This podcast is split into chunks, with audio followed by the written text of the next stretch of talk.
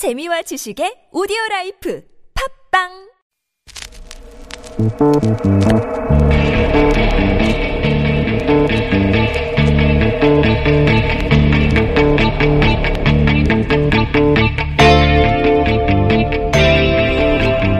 안녕하십니까. 김어준의 뉴스 공장에서 공장장 권한대행을 맡았던 법무법인 동안의 사무장 이정렬입니다. 정규직 패널만 주말 특근을 해오셨죠. 뉴스 공장 최초로 비정규직이 주말 특근에 진출했습니다. 잘 부탁드립니다.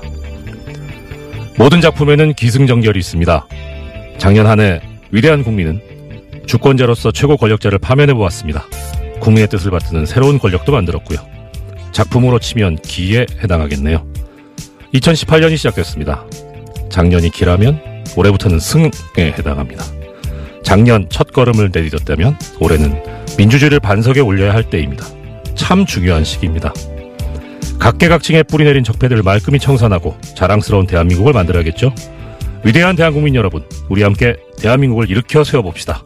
1월 6일 토요일 뉴스공장 주말 특근 지금부터 함께 하시죠.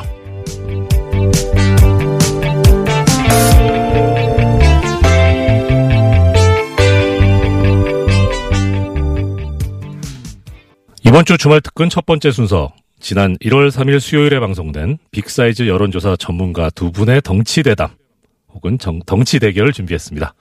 2018년 새해를 맞아 주요 언론사들이 발표한 신년 여론조사 결과를 자세히 분석했었는데요. 다시 한번 들어보시죠.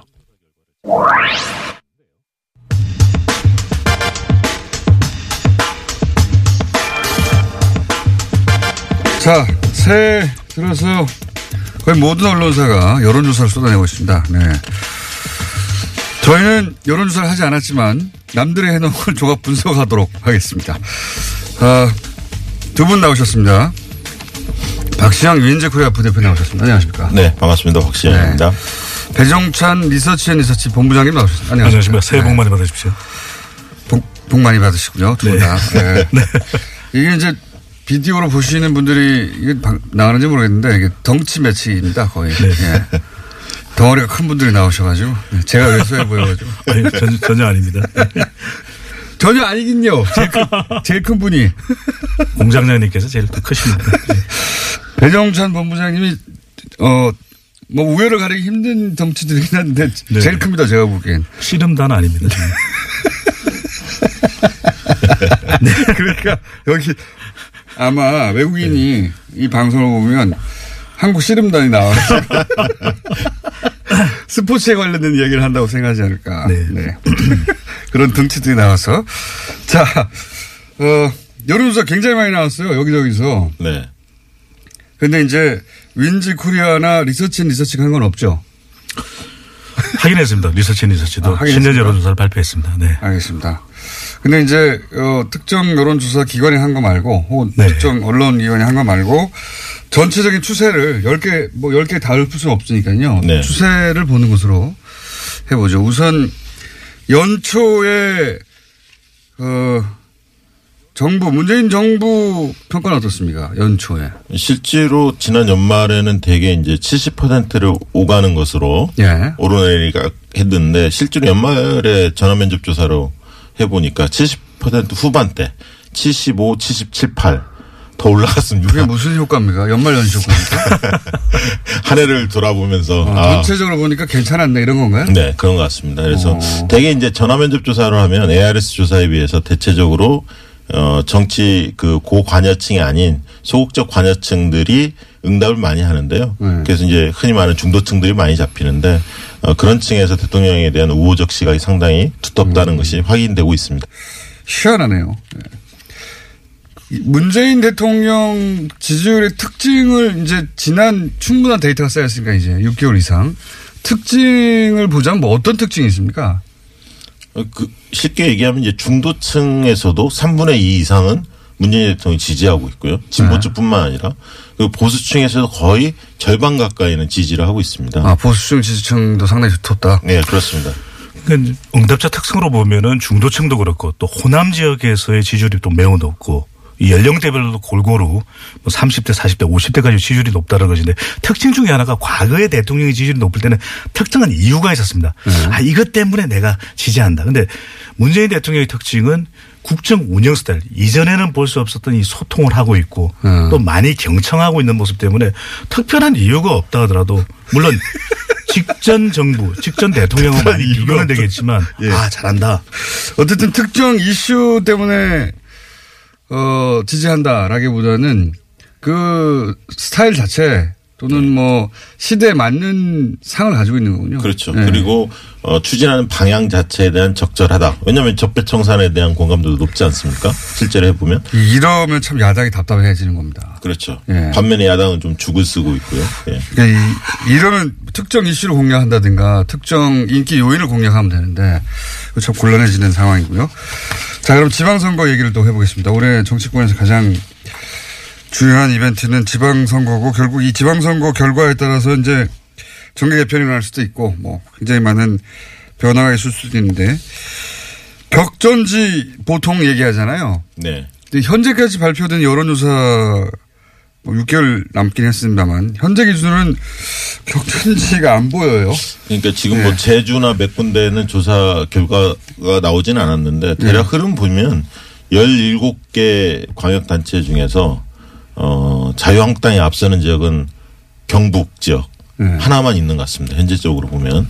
물론 이게 이제 선거가 다가올수록 바뀌겠죠. 당연히. 네. 그 특징으로 보면 결국 이제 보수의 몰락 첫 번째, 두 번째는 현역들의 고전 이 두 가지로 압축할 수 있을 것 현역들의 같습니다. 고전이요. 예. 현역이 이렇게 높게 안 납니까? 예, 박원순 시장을 제외하고는 상당히 현역들이 고전하는 것으로 아. 상당 지역들 충청권을 빼고요. 영남이나 호남 등등에서 박원순 시장을 제외하고는 그렇습니까? 네. 네. 예를 들면 인천 경기 유정복 그다음에 남경필 다 고전하고 있고요. 부산의 서병수 고전하고 있고 울산의 김기현도 그 만만치 않은 상황인 것 같고요. 대구의 권영진도 그렇고요.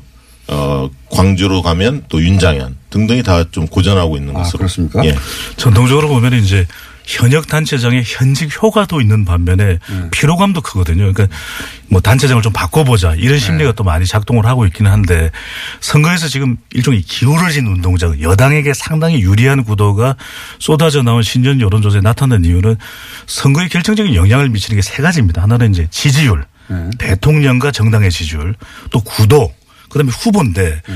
여기서 대통령의 지지율도 상당히 높거든요. 후광 효과가 나타나고 있고 네. 또 정당 지지율도 더불어민주당이 거의 단독 질주를 하고 있고 근데 구도인데 지금 뚜렷한 구도가 보이지는 않거든요. 2010년에 무상급식, 2014년에 세월호 사고, 국민안전. 근데 또 곰곰이 따져보면 지난해에 이은 구도가 계속 연결되고 있거든요. 탄핵 국면 구도. 네. 그다음에 음, 적폐청산 전선. 예, 네. 야당으로서는 수를 써보기가 굉장히 힘든 후보 경쟁력만으로 버텨야 되는데 마땅한 또 인물이 없다라는 것이 야당의 큰 고민이 되는 것이죠. 그렇죠. 통합 신당이라고 우리가 이야기를 하지 않습니까? 네. 과연 이 효과가 얼마만큼 약근해서 좀 불러 일으켜질 수 있는지. 국민의당과 네. 바른정당의 통합 이 될 거라고 전제하고 그 네. 이름은 아직 정해지지 않았지만 통합 전, 정, 정당 그 정당이 이제 원래 통합 이름이 정해지기 전에는 통합신당이라고 보통 불러요. 네, 네. 통합신당이라고 부른 다음에 여론조사를 하면 통합신당은 언제 여론조사에 높게 나옵니다. 네, 네. 역사적으로도. 계속해서. 효과죠. 네, 통합신당. 좋잖아요, 느낌이. 네, 네. 통합도 되고 새- 새로운 거야. 그리고 뭐 상처 없이 온전히 통합되는 느낌도 들고요. 예. 그렇긴 한데 그래서 이제 온전한 여론조사 결과라고 볼 수는 없긴 하나 뭐 이름도 정해야 할 것이고 그 사이에 이제 떨어져 나가는 사람들도 나오고 뭐 이러면서 상처를 입고 주저앉게 되는 게 보통의 이제 신당의 모습이긴 한데 그걸 감안하고서 이 새로운 당이 그 이 판세에 미칠 영향은 뭘까요? 어, 실제로 우리 그 사회에서 삼지대 네. 정당사의 삼지대 시장은 분명히 존재합니다. 그러니까 20% 내외에는 분명히 시장이 있습니다. 네. 지난번 안철수 대표가 21%를 했고요. 총선 때도 국민의당이 26%인가 7% 네. 정당 득표를 했었죠. 그 정도는 있다 이거죠. 예, 그 정도는 늘 있는 거고요. 예, 그런 측면에서 지금 통합신당이 15에서 20% 선에서 어, 정당 지지율, 가상 지지율인데요. 기록하는 거는 가능할 수도 저는 있다고 봅니다. 캠페인 효과가 극대화된다면. 다만 이게 이제 상처 없이 가야 하는 거고, 아까 그 국민의당과 통합하는 과정에서 많은 분이 떨어져 나간다든가, 바른정당에서 뭐 남경필 지사나 등등 주요 인사들이 이탈을 했을 경우에는 어, 그렇게까지 시너지 효과는 없는데 다만 좀 주목해서 봐야 할 지점은 어, 이게 왜 좀 시너지가 있느냐. 그 자유한국당이 그야말로 대안으로 못 써 있기 때문에 그런 거죠. 그리고 두 번째는 유승민이라는 상당히 보수에서 매력적인 카드가 아직은 상처를 덜 받았습니다. 안철수 대표는 굉장히 상처를 많이 받아서 비호감도가 굉장히 높은 반면에 유승민 대표가 살아 있는 거죠. 비호감도가 높게 나옵니까 요즘? 어, 안철수 대표 예. 굉장히 높습니다. 여론조사 예, 그래서 실제로 서울시장 어 지금 여론조사 해보면 어 유승민 대표가 안철수 대표보다 훨씬 높은 것을 확인할 수 있습니다. 몇몇 조사에 드러났는데요. 두 번째는 개헌 정국이 있다는 겁니다. 물론 네. 개헌이 어 그 지방선거 동시 투표가 안 될 가능성이 높습니다만 이 과정에서 지방 분권에 대한 어떤 국민들의 공감대가 상당히 커지다 보면 어 개헌 지방 분권을 강화하지 않은 개헌에 대해서 반대하고 있는 자유한국당 이 부분들이 어, 지방선거에 나서는 기초단체장이나 광역단체장 자유한국당 후보들로서는 굉장히 곤혹스러운 대목입니다. 때문에 이 분권을 그 전면에 내세워서 이 개헌 드라이브가 걸렸을 때 자유한국당이나 바른정당 이런 분들이 굉장히 고전할 가능성이 있다는 거죠. 보수 야당이 그러면 살 수 있는 방법은 아까 말씀하신 읍소 네. 한 번만 살려줘. 이거 말고 그리고 이 여권의 어떤 오만과 이런 어떤 방심 속에서의 어떤 뭐 자중 질환이 당내 경선에서 뭐 파열음이 난다든가. 건방진 태도를 네. 보인다든가. 네.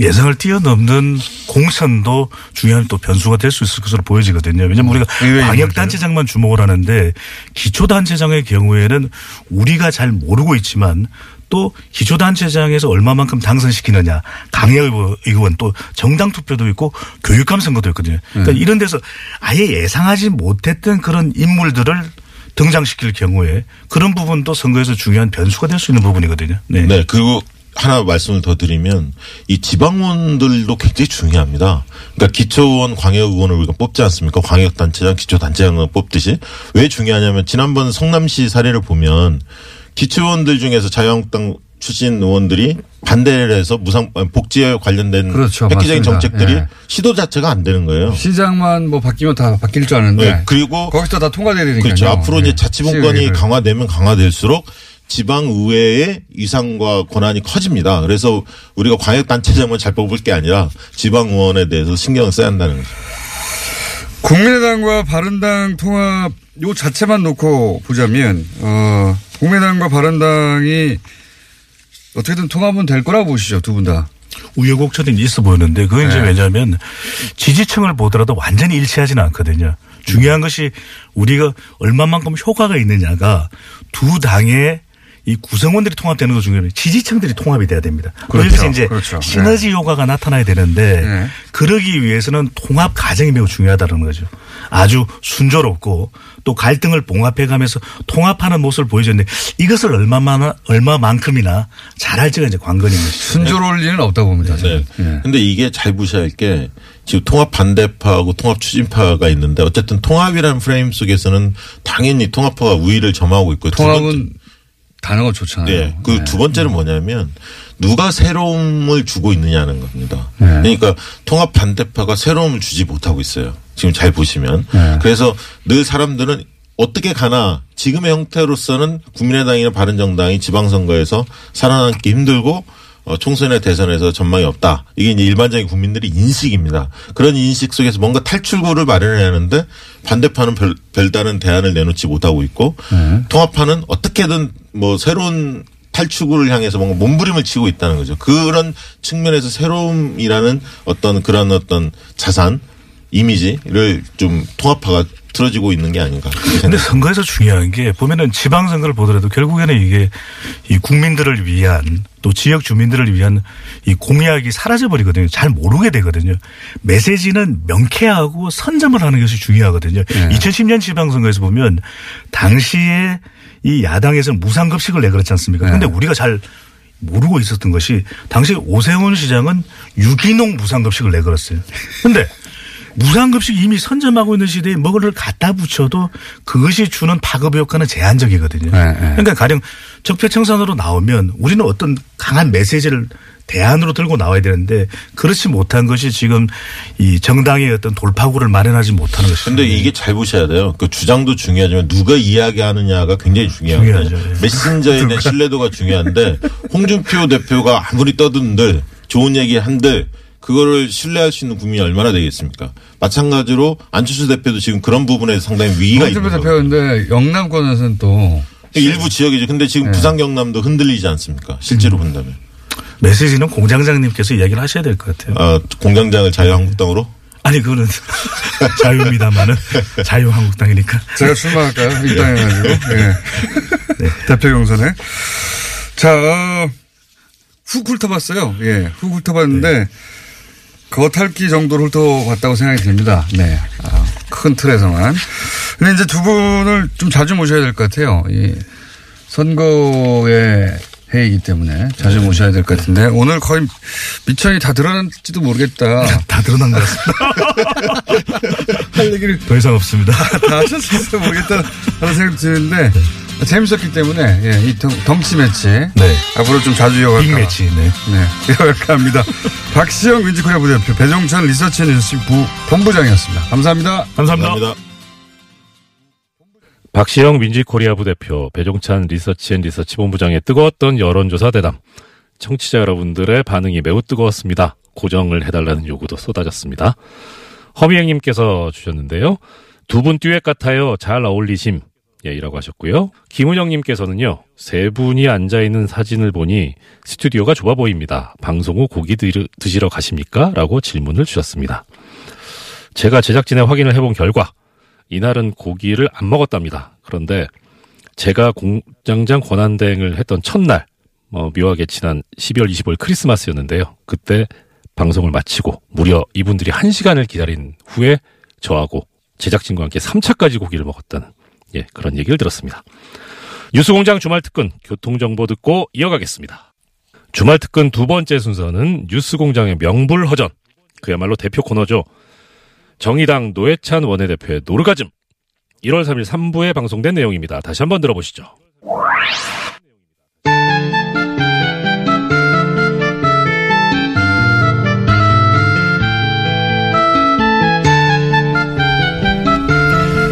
뉴스공장의 대표 코너 노르가즘 정의당 노회찬 원내대표 나오셨습니다. 안녕하십니까? 네, 안녕하십니까.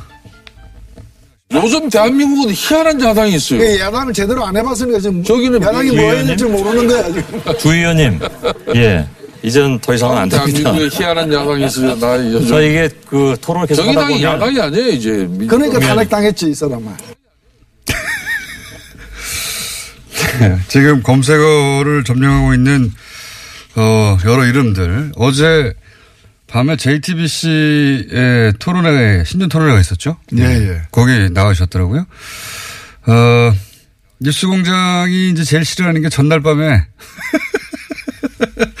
저희 패널들이 바로 거기 나가가지고 이빨을 다 털고 오는 겁니다. 예. 아, 뉴스 공장을 홍보하기 위해서 밤을 잠깐 나갔습니다. 그럼 나가서 뉴스 공장 뉴스 공장 얘기하셨어야죠. 아, 예. 어제 제가 낮에 그 청와대 신년하러에 갔는데 네. 거기서 그 인사 많이 들었어요. 김호준의 뉴스공장 잘 듣고 있습니다. 뭐 당연한 건 전 국민이 듣고 있으니까. 네. 공영방송임이 확인되는 청와대 뵐수 있습니까? 들어야지. 자, 근데 어제 가만히 매치업을 생각해 보면 어, 썰전과 뉴스공장의 패널 어, 양쪽에 나와가지고 믹스 매치업을 했어요. 그죠? 예, 그렇게 됐네요. 예. 보면 그렇게 됐습니다. 아, 하여튼 이 토론회가 굉장히 화제예요. 지금까지도 계속 검색에 오르는 걸 보면. 어, 못 보신 분들은 다시 보기로 하, 봐도 좋을 만큼 재밌었던 토론회였던 걸로 제가 알고 있습니다. 근데 이제, 어, 손석희 대표는 사장은 워낙 이, 이 토론회 할 때 일정 정도 이제 과열되거나 또 시간을 잡아먹으면 자제를 시키잖아요. 예. 네, 저 같으면 계속 싸우겠을 텐데 그냥. 그리고 너무 멀어요 보니까 거리가 서로. 서로 서로를 휘두르면 다 할 수 있는 자리로 이렇게 응? 삿대질도 가능하고 그랬어야 되는 건데 안타깝다 하는 생각도 들고요. 저희가 한번 이 내부를 모셔가지고 예 난타전을 벌일 수 있도록 한번 꾸며보겠습니다. 한 명 더 부르시죠. 누구까지 볼까요? 손석희.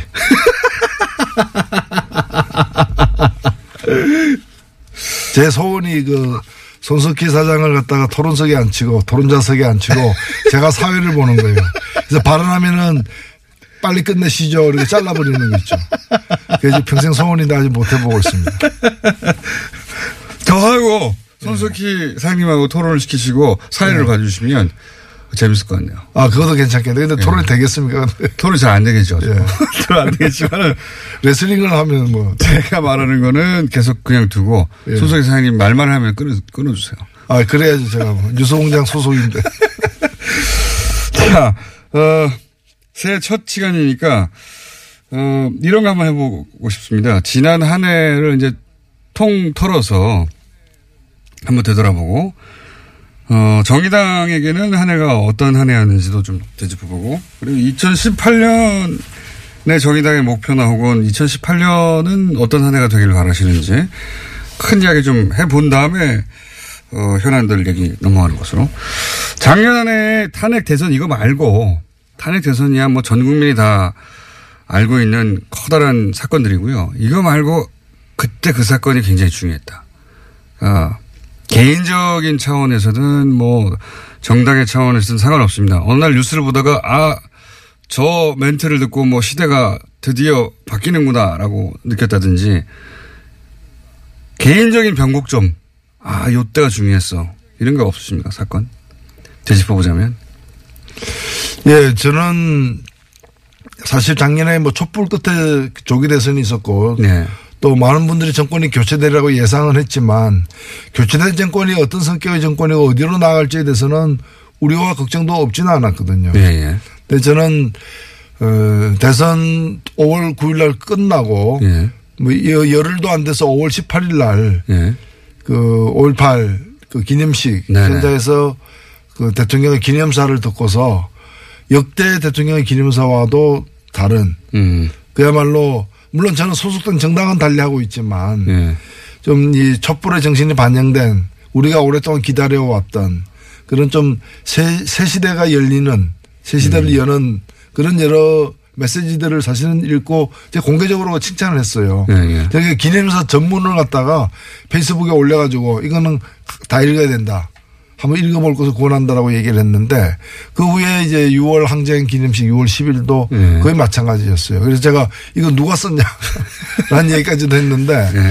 저는 그게 단순히 뭐 명문이다 잘 썼다를 넘어서서 우리가 가야 할 말을 정확하게 짚었다라고 저는 생각이 됩니다.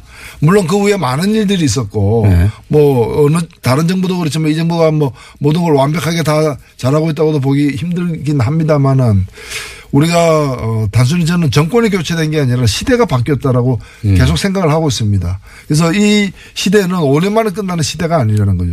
정권은 5년 만에 이제 일단은 끝나겠지만 시대는 계속 변화된 시대가 가야 되는 거고 과거로 돌아갈 수는 없는 거 아니겠습니까?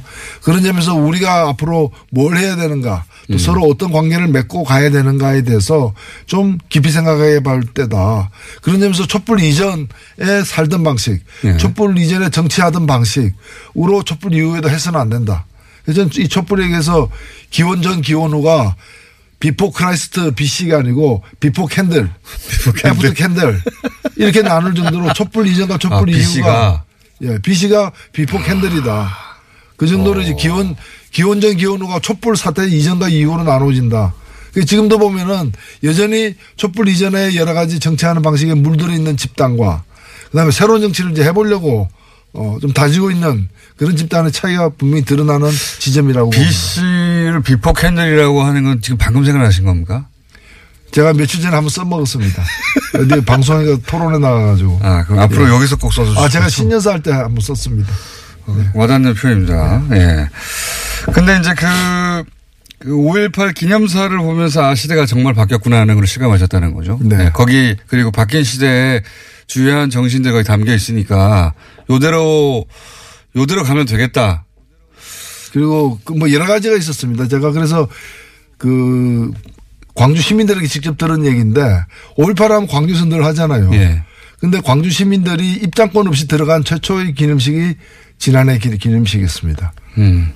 그, 그 가서 신분증만 보여주면 무조건 들어갔는데 그 전에는 초청된 분만 들어갔거든요. 경비라거나 여러 가지 때문에 네. 사정 때문에 그런 작은 것부터 시작해서 그날 이렇게 그, 그 참가자들 그 높은 지위에 있는 사람이 아닌 그런 일반 시민들이 우대받는 그런 여러 가지 상황들 보면 그래서 제가 디테일에 강하다라고 칭찬도 해줬는데 맞습니다. 예. 예, 굉장히 인상적인 장면도 많이 나왔죠, 그때. 뭐, 유가족 안아준다든가. 그렇습니다. 상징적인 장면이었다. 알겠습니다. 정의당에게는 2007년이 어떤 한 해였다고 정의할 수 있습니까? 예, 일단은 뭐 촛불에 저희들은 다 그 힘이 좀 적고 당도 적, 적은 편에 속하지만 다른 당에 비해서 누구보다도 앞장서서 촛불 처음부터 첫날부터 마지막까지 온몸을 실었죠. 예. 예. 저희들이 뭐 이 기여했다라고 뭐 큰 공을 세웠다기보다는 열심히 참여했다. 그래서 정치 세력으로서 할 바를 다 했다라고 저는 생각되고 대통령 선거 때도 정의당의 특성 등을 유감 없이 보여줘서 많은 분들에게 심상정 후보 예. 뭐 선전했죠. 선전했습니다. 해가지고 정의당을 제대로 알리는데도 공헌을 했고요. 근데 이제 정의당이 모든 대선을 통틀어서 진보정당이 자기 색깔을 가장 분명히 드러냈던 그리고 가장 많은 사람에게 진보 정당이 어떤 정당인지를 알린 대선 토론이었어요. 사실. 그렇습니다. 네. 정의당만의 2018년 지방선거 목표 어, 비밀인데 살짝 공개할 수 있는 거 있습니까 혹시 비밀이 아니거나 아예? 예, 저는 뭐 정의당이 아직은 뭐 저희가 후보 같은 게 확정되지 않는 상황입니다만은 그래도 지금은 어, 정의당의 지지율이라거나 국민적인 어떤 지지도라거나 여러 가지 볼 때 17개 광역 시, 광역 단체장 중에서 광역시도 단체장 예. 중에서 그래도 최소한 한석 예. 이상은 좀 확보해야 되는 거 아니냐. 그래야 이른바 새 시대가 제대로 이렇게 에, 어디를 노리십니까? 서울시장이요? 뭐 호시탐탐 노리고 있습니다. 대표님 혹시 직접 나가시는 거 아닙니까? 예, 아직까지는 계획이 없으세요? 예, 그렇습니다. 예. 하지만 어떻게 될지 모르는 거죠? 아, 그건 뭐 저희 당에서 아직 그런 인선 라인업을 하지 않았기 때문에 네. 예, 모든 것은 열려 있습니다만은 저야 뭐 경상남도에 있으니까 서울시장 얘기하지 마세요. 경상도, 남도 그러면 지사나 거기 훌륭한 분들 많습니다. 훌륭한 분들 많지만 만약에 만약에 본인한테 18개 어, 시도지사 광역단체장 중에 한 군데를 골라서 출마를 하면 어디를 어디가 탐나죠? 일단 저는 뭐 이왕 그렇다면은 두 군데 달라고 얘기할 것이고요. 정의당에게. 예. 본인이 한 군데만 찍어서 마음대로 할 수 있다면 예. 서울시장이요? 저도 그 수서도 많이 받아봤고 예. 신문도 많이 받아봤습니다. 웬만해서 잘 안 넘어갑니다. 전망을 어떻게 보십니까? 전망. 이제 어, 홍준표 대표는 여섯 개 정도. 예, 부산, 대구, 울산, 경북, 인천, 경남. 어, 지금 현재 이제 자유한국당이 지자체장을 하고 있는 곳이죠. 예, 이곳은 지켜내겠다. 어, 그런데 지금 현재 여론조사 상으로는 그렇게 녹록지 않은 상황인데 자유한국당 입장에게 어떻게 전망하십니까? 자유한국당이 탄핵까지 불러일으킨 사태에 대해서 제대로 어, 사과하지 않고 그다음에 개헌이라거나 여러 가지 주요 사안에 대해서 이렇게 선거법 개정이라거나 완고한 태도를 견지하고 있는 건 뭔가면은 옛날에 다시 한 번이거든요. 네. 좀 지금은 힘들지만은 세상이 좀 이렇게 변하게 돼 있으니까 언젠가는 과거의 영화 부귀로 돌아갈 수 있다. 그 시절로 돌아갈 수 있다. 그런 제가 볼 땐 착각을 하고 있어요. 네. 저는 시계추는 왔던 자리로 다시 반복해서 돌아가지만은 이번 이 정치의 시계추는 과거로 돌아갈 수 없다. 과거를 만들어냈던 그 자유, 자유한국당이 제 여당 아니면 제1야당으로서 떵떵거리던 그 시절 양강 중에 한, 한쪽 축으로서 네. 떵떵거리는 그 시절은 이미 강물에 흘러서 저 바다로 떠내려간 거고 다시 그 물은 오지 않는다는 거. 그래서 자유한국당에게 어, 이번 지방선거는 다시 원기를 회복하는 원상을 갖다 복구해 나가는 그런 선거가 될 수가 없고 오히려 괴멸해가는 점점 점점 이렇게 힘이 빠져가는 걸 확인해 주는 선거가 될 것이라는 점에서 그 여섯 개를 얻어내는 거는 불가능하다. 불가능하다 보십니까? 예, 불가능하다.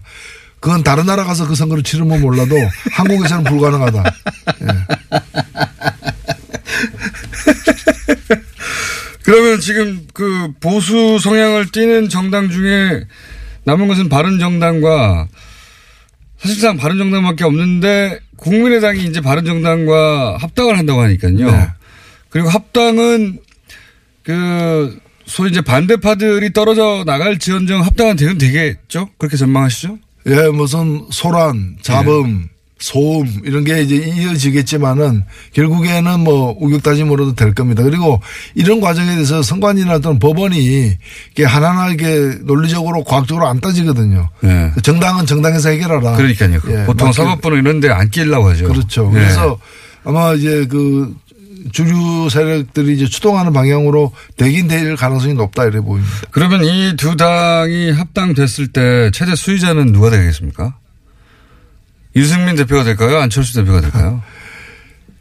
예, 뭐 두 분 다 수혜자로도 볼 수 있는데 그 중에서 더 큰 뭐 수혜자는 뭐 유승민 대표다라고 언론에서도 많이 지목을 하는 것 같아요.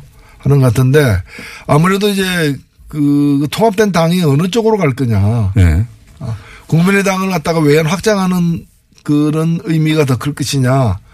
아니면은 바른당이 가고자 했던 길에 예. 그 11명이 외롭게 가던 길에 많은 원군이 합류되는 어 그래서 보수의 어떤 외연 확장의 길로 갈 것이냐 저는 후자가 더 가능성이 크지 않느냐는 점에서 애초에 그 길을 갔던 사람 예. 이 유승민 대표인 거고 그 안철수 대표는 이제 원래 새정치였지 않습니까? 예. 물론 이제 그 이제 국민마다 어떤 새로운 새정치 로 이렇게 계속 바뀌면서 이제 원래 출발했던 지점으로부터 많이 지금 떨어져 있는 거죠. 어, 그래서 뭐 그런 점에서 볼 때 원래 가고자 했던 길을 일관성 있게 가는 사람이 더 많은 덕을 보고는 통합이 아닌가 이렇게 보여집니다. 그 저도 이제 그 지점이 참 이해가 안 가는데 그 안철수 대표는 본인이 상처를 입고 그 결과물은 왜 유승민 대표에게 안겨주는 선택을 했을까? 잘 납득하기 힘듭니다. 예. 뭐 물론 이제 이 문제를 그 다음 대선을 예. 겨냥한 포석으로 봐야 되는 것이고 당연히 그렇게 보고. 예, 그런. 점에서 뭐 경쟁력에서 자신이 있다는 거 자신감의 표현이라고도 봐요, 저는.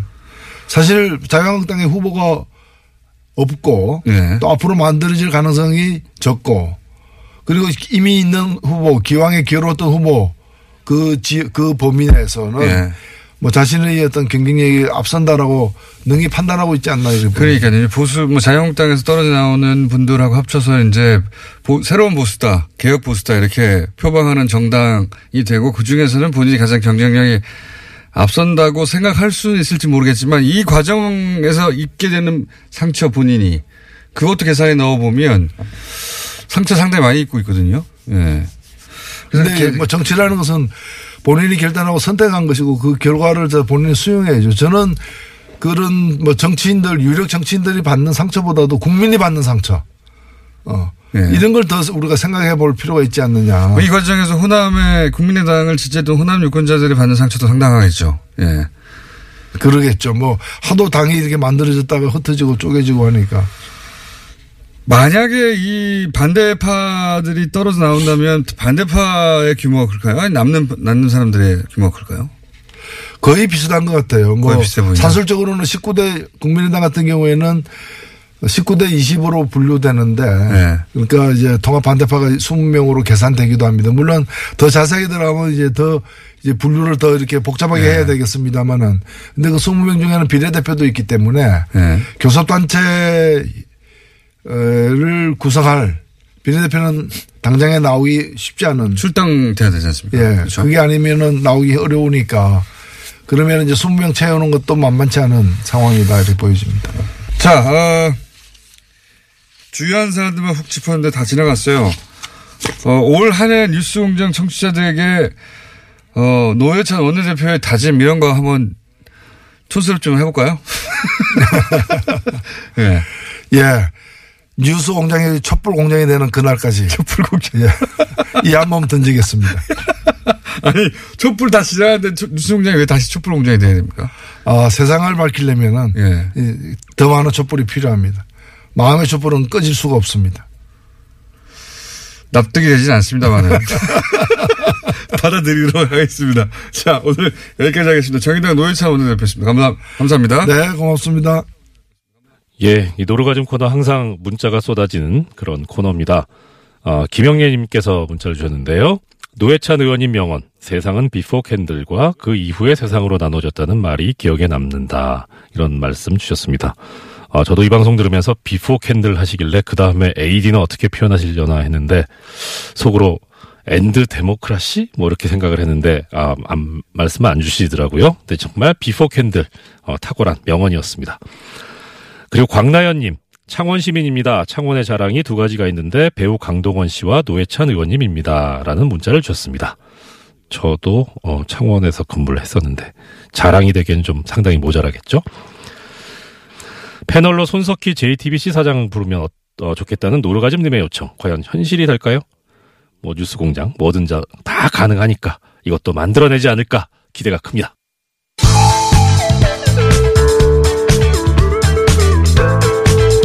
뉴스의 깊이가 다릅니다. 최고의 뉴스 생산자 김어준입니다.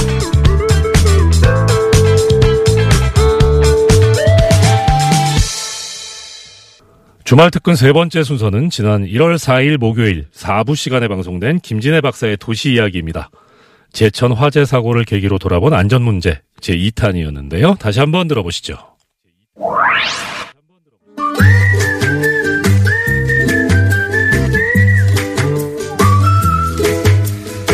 김진일 박사님 나오셨습니다. 안녕하십니까. 네, 안녕하십니까. 예. 아, 이거 멘트 안 하고 지나갈 수 없네. 제가 꽤 많은 남자들의 마음을 흔들어 놓은 적이 있습니다. 이제는 더 이상 하지 않으니까 네. 딱 이제 미련을 버리시고요. 그리고 오늘 이거 나오자마자 이거 저 뉴스공장 첫 이거 올해 처음인데 나오자마자 박지원 의원님이 김진애 나오지 말라고 그러라고 본인이 하고 싶은 말을- 본인 다 하겠다고 많았나 되게. 비토까지 당했는데 어, 뭐, 박지원 의원님과 더불어 모든, 어, 우리 정치자께 덕담 하나 하자, 하자면은, May force be with you. 제가 꽤 좋아하는 대사 중에 하나입니다. 스타워즈에 나오는 그렇죠. 대사인데, 어. 굉장히 좋아하는 대사입니다. 쉽지 뭐- 않을 겁니다. 덕담 다음에 또 흥부 깨트리고. 자, 어, 제천 화재 사고 계기로 해서, 어, 국회가 할 일, 행정부가 할 일. 어, 지난번에 사실 이제 이정열 판사님하고, 네. 어, 그러니까 불이 났을 때 우리, 우리 이제 하나의 시민으로서 미리 대처해야 될 거, 그 다음에 이제 불이 나면은 어떻게 대처할까. 이 두 가지를 얘기를 했는데, 반응이, 아, 근데 아주 쉬운 거예요. 미리 대비해야 될 거는 아주 간단하게 비상구 체크, 네. 소화기, 그 다음에는 이왕이면 발코니. 요거 네. 세 가지입니다. 그 다음에 이제 불이 나고 나면은 네. 제일 먼저 해야 될 게 도망간다. 그리고 물론 신고는 해야 되지만 네. 도망간다. 두 번째는 저 물수건을 꼭 입어야 된다. 어떤 경우에는 물수건 되면은 보통 연기 때문에 죽지. 그렇죠. 연기 때문에 때문에. 죽는 게 많으니까 한 네. 15분, 20분 견딜 수 있거든요. 세 번째 하다가 끝쳤는데 세 번째는 어디냐면 이렇게 이런 고층 건물은 어디 가야 되느냐. 바깥에서 막 우왕좌왕 하셨다고 그러는데 네. 그때 제일 먼저 가야 될 때가 비상 계단입니다. 물론 네. 바깥에 나가면 좋지만 우리가 모든 요새는 건물들이 예전하고 달리 건축법들이 꽤 잘 돼 있어요. 방화벽들도 있고. 방화벽이 다 있고 예. 방화 구간들 다 돼 있고 그러기 때문에 일단 비상 계단 안으로만 들어가시면 예. 일단은 안전하다고 생각하시면 됩니다. 그러니까 비상계단으로 불안할 필요가 없습니다. 1층으로 내려가는 게 제일 좋은데 만약에 그게 안 되면 옥상으로 비상- 올라가고. 올- 옥상으로 올라가고 네. 비상 계단까지 가는 거리는 아무리 길어봤자 10분 이상이 안 돼요. 오, 보통 5분 내거든요. 그러니까 네. 평소에 비상구만 확인해 두시고 글로 가면 된다. 그래서 고층에 사시는 분들도 너무 무서워하지 마시라. 요거 세 가지. 그리고 찜질방이나 사우나 같은 경우에 네. 이번 사고 계기로 많은 그, 어, 뭐랄까요. 찜질방 주인 분들이나 손님들이 네. 비상구를 확보하는 요구를 하셨을 것 같아요. 네, 그렇죠. 예전에는 예. 막 잠궈 두고 막 그랬는데 그렇죠. 지금은 네. 이제 이용하시는 분들이 오히려 이제 확보해 달라 그런 거 많이 하실 거예요. 할 일은 뭡니까, 그러면? 아 이제 이게 사실 올해의 과제인데 사실 작년에 했어 했어야 되는 걸 갖다가 못 하고 올해로 넘어온 건데 포인트는 딱 하나예요. 소방 관련해서? 소방대 소방대들 소방원들이 용기 있게 예. 강단 있게 주저하지 않고 일할 수 있도록 해달라. 이겁니다. 예산이 그게- 확보돼야죠, 그게 이제. 그게 제일 중요한 게 일단 예산 확보. 좋은 장비. 그 다음에 좋은 장비. 그다음에 안전도 충분한 인원. 예, 예. 그 다음에 세, 번, 세 번째가 그 제일 중요한 게 여기서 불법 주차 문제 때문에 못하는 거. 예. 그리고 재산 제가 제일 한심했던 게 재산 이제 하다 보면 뭐 어디 깨트리고 그러는데 예. 재산이 어디가 파괴가 되잖아요. 예. 그럼 그 재산 손괴죄를 물어가지고 그걸 갖다가 개인 소방관이 문다는 게 말이나 되는 얘기입니까? 말도 안 되는 거죠, 진짜. 아니 검찰이 그런 데가 있습니까? 경찰이 그런 데가 있습니까? 이렇습니다. 어디 조직이나 그렇게 되면은 일단은 국가가 먼저 배상을 해주고 그러고 난 다음에 본인의 실수에 대한 거는 그거는 별 도의 조사를 거쳐서 그 안에서 합니다. 지금 소방관이 딴데 다 그렇게 하는데 왜 소방관 하는 아니에요. 그래서 네. 그러- 바로 그래서 국가 공무원으로 해야 된다 이런 얘기가 네. 나오는 거고요. 그래서 그리고 지난 예산 다 깎아버렸잖아요. 맞- 어, 맞습니다. 소방 관련. 아. 그러니까 이 화재가 났을 때 제일 먼저 언론들이 달려들었을 곳은 그 니네 이 예산 깎았지 않냐. 네. 이 얘기부터 했었어야 돼요. 그, 그, 그렇습니다. 특히 네. 이제 요새 몇, 몇 번의 화재가 났는데 사실 서울 같은 데서 수도권에서 난 것들은 금방금방 몇십 대 가가지고 끄고 그랬잖아요. 네. 제천 같은 작은데 거기에 구조대 4명 그 다음에 소, 저기 소방대 한 9명 그런 불에 그 정도만 갈 수 있다는 건 말이 안 되는, 거, 안 되는 거거든요. 그러니까요. 어, 장비도 그네 명이 어떻게 매일 점검을 합니까? 글쎄 말이죠. 그래서 아 이거는 저기 이 애들 일단은 저는 하여튼 국회에서 먼저 반성을 해야 된다. 더군다나 그동안 문제가 생겨서 꽤 많은 법안들이 올라와 있는데 그걸 처리 못 하고 있다라는 거는 굉장히 문제다. 이거는 지난 연말에 전환법만 겨우 통과시키고 하고 난 다음 소방법은 여전히 저그 엉덩이 밑에 깔고 있거든요. 그러니까 올해 초반에 저는 예산을 다 잘라낸 어, 주체들에 대해서 네. 책임을 물어야 된다고 생각하는데 이런 이게 참 적인 게 소방관만 소방관들이 먼저 얘기하기가 굉장히 어려워요. 소방관만 때리고 끝났어요. 이 사고가 나서. 그다음에 안전 저기 하는 거는 불난 사람들이 바로 얘기하는 게 아니잖아요. 피해자가 바로 난 게 아니기 때문에 굉장히 얘기가 어려운 거를 이거를 어떻게 압력을 가하느냐가 이건 또 국민 국민으로서 해야 되는 사고가. 나서 프레임을 언론들이 어떻게 보수 언론이 탁 잡았냐면 소방관을 때리는 걸로 잡았거든요. 글쎄 말이죠. 어, 항상 그래 왔습니다. 우리가. 이렇게 해 가지고 소, 그, 그 지역의 소방관 몇을 탓하는 것을 끝나 버렸어요. 네. 결국은 말씀하신 대로 예산이 확보되고 장비가 확보돼야 되는데 그런 얘기는 안 나오잖아요. 네. 글쎄 말이죠. 그게 이제 보수 언론에서는 현 정부를 때리려고 그렇게 프레임을 아, 잡아버린 그런 건데 겁니다. 그러니까 참 뭐 참. 아, 좀 그렇게 이용하지 맙시다, 좀. 그러니까 본질에 충실, 충실합니다. 국민의 안전, 우리의 삶에 충실합시다. 돈이 있어야 뭐든지 하는 겁니다. 네. 아, 근데 돈만 가지고는 안 돼요.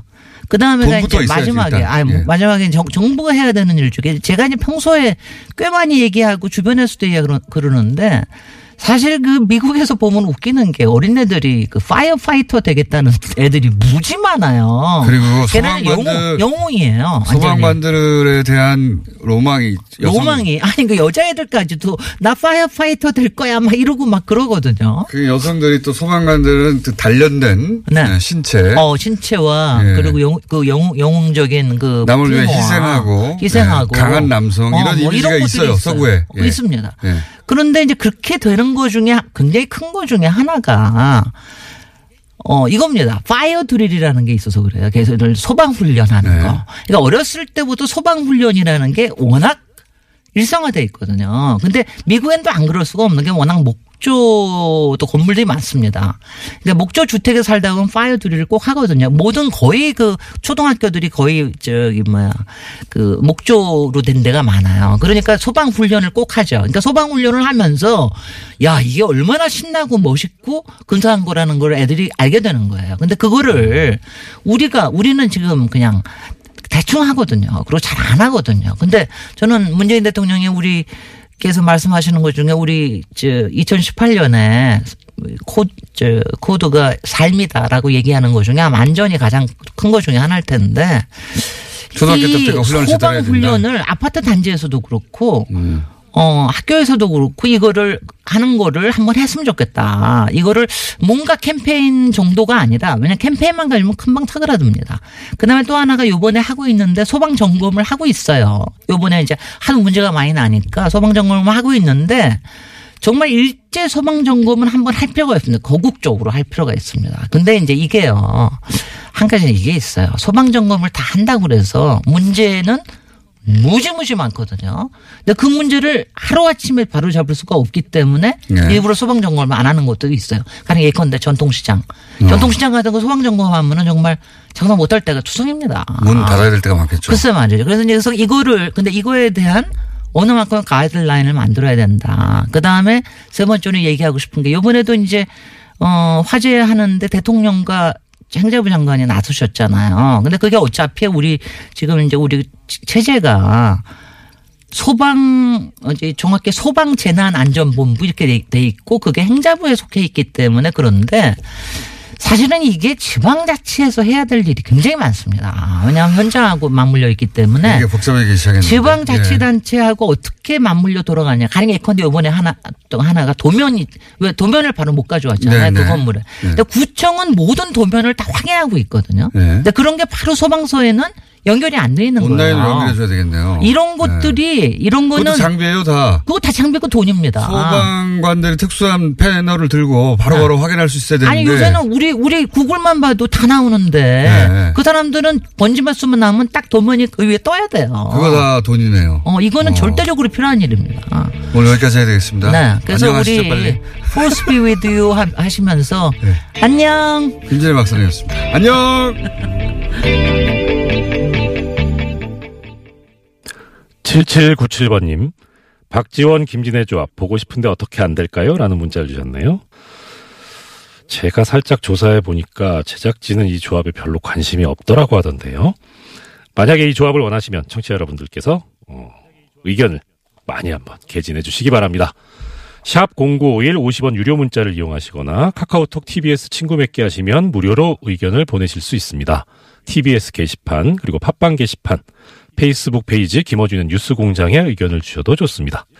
어, 제가 권한 대행할 때 이 소화기를 노래방에서 마이크로 썼다 그러니까 다시는 그러지 말라고 혼꾸녕을 내주셨는데 진짜 다시는 안 그러겠습니다. 약속드립니다. 교통정보 듣고 이어가겠습니다.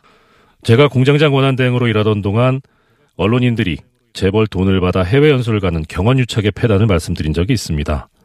언론인이 재벌로부터 돈을 받은 사실은 다른 것도 아닌 그 재벌이 만든 재단 홈페이지에 버젓이 나와 있었습니다. 과거형으로 말씀드리는 이유가 있습니다. 돈 받은 언론인 명단이 있던 사이트는 없어졌습니다. 또 언론인이 재벌 돈을 받아 해외 연수 다녀온 사실을 보도하는 언론사는 매우 드뭅니다. 겉으로는 정의의 수호자인 양, 국익의 대변자인 양 하면서 말이죠.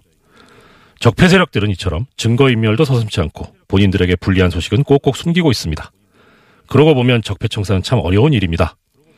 하지만 아무리 사실을 은폐하고 숨기려 들어도 저들의 치부는 우리 국민에 의해 반드시 드러날 것입니다. 한치의 관용도 동정도 없이 철저하게 적폐를 청산해야 합니다. 우리 후손들을 위해서 말입니다. 훗날 우리 후손이 그때 할아버지 할머니는 뭐 하셨어요? 라고 물을 때, 음, 그때 이 할아버지 할머니는 나라를 구했단다. 라고 말할 수 있으면 좋겠습니다. 새로운 대한민국을 만들기 위해 우리 더 힘내봅시다. 적폐 청산을 향한 기력 보충을 위해서 주말, 휴일 푹 쉬시고요. 뉴스공장 주말 특근 오늘 준비한 순서는 여기까지입니다. 저는 언제 다시 애청자 여러분들을 뵐 수 있을지 잘 모르겠네요. 아시다시피 비정규직이어서요. 꼭 다시 뵙게 되었으면 좋겠습니다. 다시 뵐 때까지 안녕!